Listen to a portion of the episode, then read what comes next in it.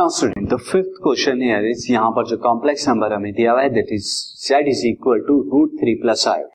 तो मैंने यहाँ पर लिख दिया अगेन सेम प्रोसीजर हम फॉलो करेंगे यहाँ पर पोलर फॉर्म के लिए तो late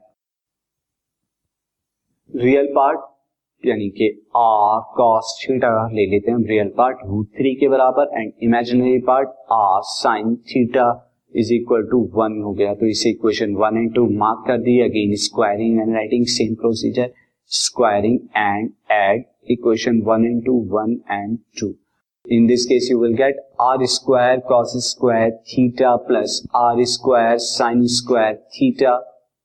is equal to root three square is three plus one square is one that is equal to four तो in this case you can say that r square is equal to four this implies that r is equal to two r की value कितने के बराबर आ गई? Two के बराबर now student अब r की वैल्यू टू के बराबर आ गई तो from one and two from one and 2 2 cos theta is equal to root 3 and 2 sin theta is equal to 1 by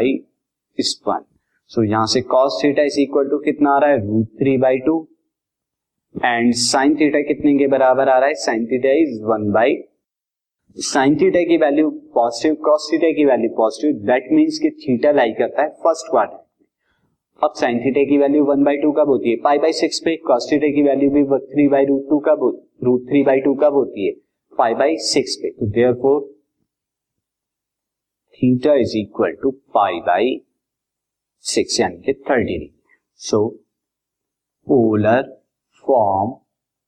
of Z polar form of Z कितनी हो जाएगी? आर यानी कि two bracket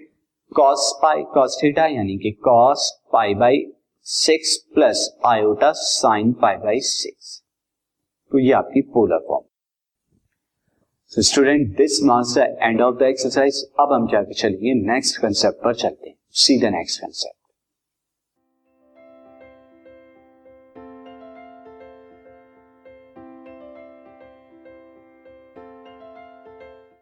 this podcast is brought you by Hubhopper शिक्षा अभियान अगर आपको ये पॉडकास्ट पसंद आया तो प्लीज़ लाइक शेयर और सब्सक्राइब करें और वीडियो क्लासेस के लिए शिक्षा अभियान के यूट्यूब चैनल पर जाएँ।